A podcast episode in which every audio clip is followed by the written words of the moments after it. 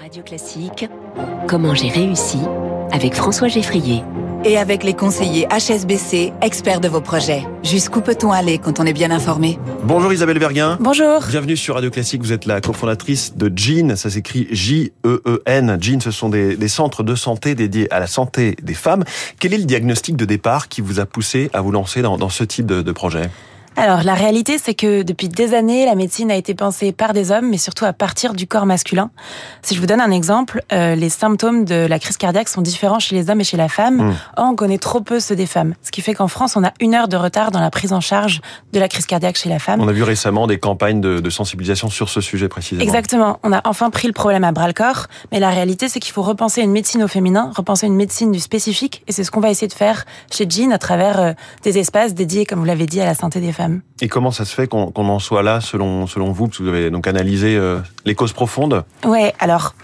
Il y a plusieurs choses. Donc effectivement, euh, je pense que le mouvement MeToo, euh, il y a quelques années, a remis vraiment le doigt sur une problématique qui était assez générale et sociétale. Mais en fait, très très spécifiquement, si on regarde la santé des femmes, il y a, je dirais, un médecin du spécifique chez la femme, c'est le gynécologue qu'on mmh. connaît tous. Or, en France, on n'a plus de gynécologues. Il y a une vraie pénurie. Euh, je ne sais pas si vous savez, mais il y a 13 départements en France où il n'y a plus de gynécologues médicaux en ville.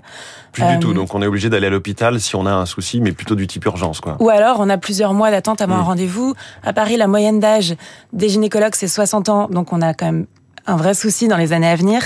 Euh, donc ça, c'est la première problématique, c'est que pénurie de gynécologues. La deuxième difficulté, c'est qu'il y a plein de professionnels de santé qui peuvent accompagner les femmes. On le sait pas, mais il y a notamment les sages-femmes qui ne font pas que du suivi de grossesse, mais qui peuvent vraiment accompagner les femmes euh, tout au long de leur suivi gynécologique. Mais il y a aussi des médecins généralistes, des kinés, des ostéos, des psychologues. Et ces professionnels de santé-là, ils sont assez mal identifiés. Mmh. Aujourd'hui, les femmes ont envie d'avoir des professionnels de santé qui sont experts de leur sujet. Et, euh, et voilà, il faut réussir à identifier ces différents professionnels-là, ce qui est pas facile. Donc face à cela, vous, vous créez ces centres. Jean, euh, qui, qui trouve-t-on comme professionnel de, de santé dans ces centres? Alors, on retrouve donc des sages-femmes, comme je disais, alors peu de gynécologues parce que parce que ils sont sont plus très nombreux, mais en tout cas, on retrouve quand même quelques gynécologues pour accompagner les sages-femmes, médecins généralistes. Donc il y a tout un pan médical, mais c'est important pour nous de pas voir la santé que via un prisme uniquement médical. Donc on a aussi des professionnels de santé paramédicaux, ostéopathes, kinés, chiropracteurs, psy, tout ça qui vont collaborer ensemble pour travailler à créer des parcours de soins mmh. communs. Et puis il y a un autre pan qui est hyper important pour nous, euh, qui est un autre espace qui va être un, un, un espace sur l'éducation et la prévention, où là, on va avoir des ateliers collectifs, notamment sur le bien-être physique avec du yoga, du pilates, mais aussi des ateliers, des conférences, des cercles de parole pour accompagner les femmes à, à se réapproprier leur corps. C'est aussi de l'information euh, sur la santé. C'est euh, beaucoup d'informations. Congélation des ovocytes, la ménopause, euh, ce genre de sujet. Exactement. On s'aperçoit que hum, il y a un profond manque d'information. Alors, elle existe cette information, mais les, les femmes savent pas forcément où la trouver. Euh, et du coup, l'enjeu, c'est vraiment de remettre cette information clé dans leurs mains pour leur donner euh, le pouvoir euh, de reprendre bah, la main sur leur mmh. corps et savoir euh, effectivement où aller. Et on précise que du côté des professionnels, vous êtes tout à fait ouverte à ce que des hommes rejoignent l'équipe euh, médicale ou paramédicale. Ok oui, ah ok oui. C'est pas, oui, a... euh, pas non mixte, ce que je veux dire. C'est pas non mixte et à la fois côté mmh. professionnel de santé, mais aussi euh, côté professionnel, euh, côté personnes qui viennent ouais. dans le sens. C'est-à-dire que évidemment, c'est une médecine de spécifique axée sur la femme, mais dans un couple hétérosexuel, l'homme est pleinement partie prenante ouais. de de la santé de la femme et donc on a envie d'avoir des hommes qui viennent aussi euh, identifier et comprendre ces sujets-là. Et vous, vous développez aussi toute une plateforme numérique dédiée à ce volet d'information dont vous parliez. Comment fonctionne ou fonctionnera votre modèle économique Alors, euh, on met à disposition les locaux professionnels de santé dans un premier temps. Euh, nous, faut vraiment nous voir comme une boîte à outils pour les professionnels de santé. L'idée, c'est vraiment qu'on leur donne le meilleur espace et le meilleur cadre possible pour travailler.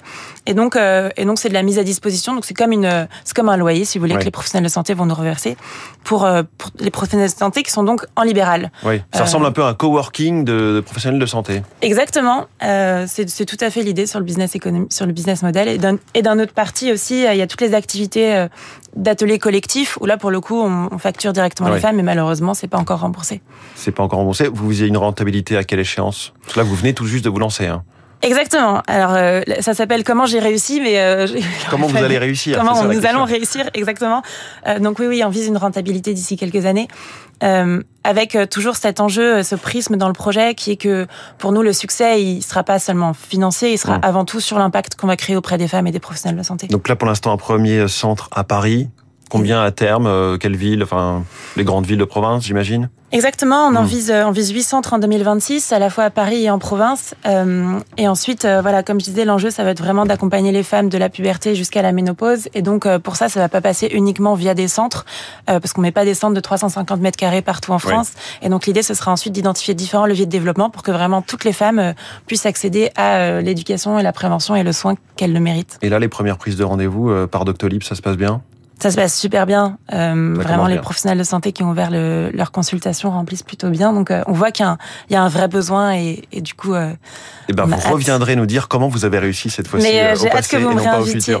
Merci beaucoup Isabelle Verguin, cofondatrice de Jean, Merci à vous. J-E-E-N, sur Radio Classique en direct ce matin. 6h42 dans un instant, la revue de presse internationale.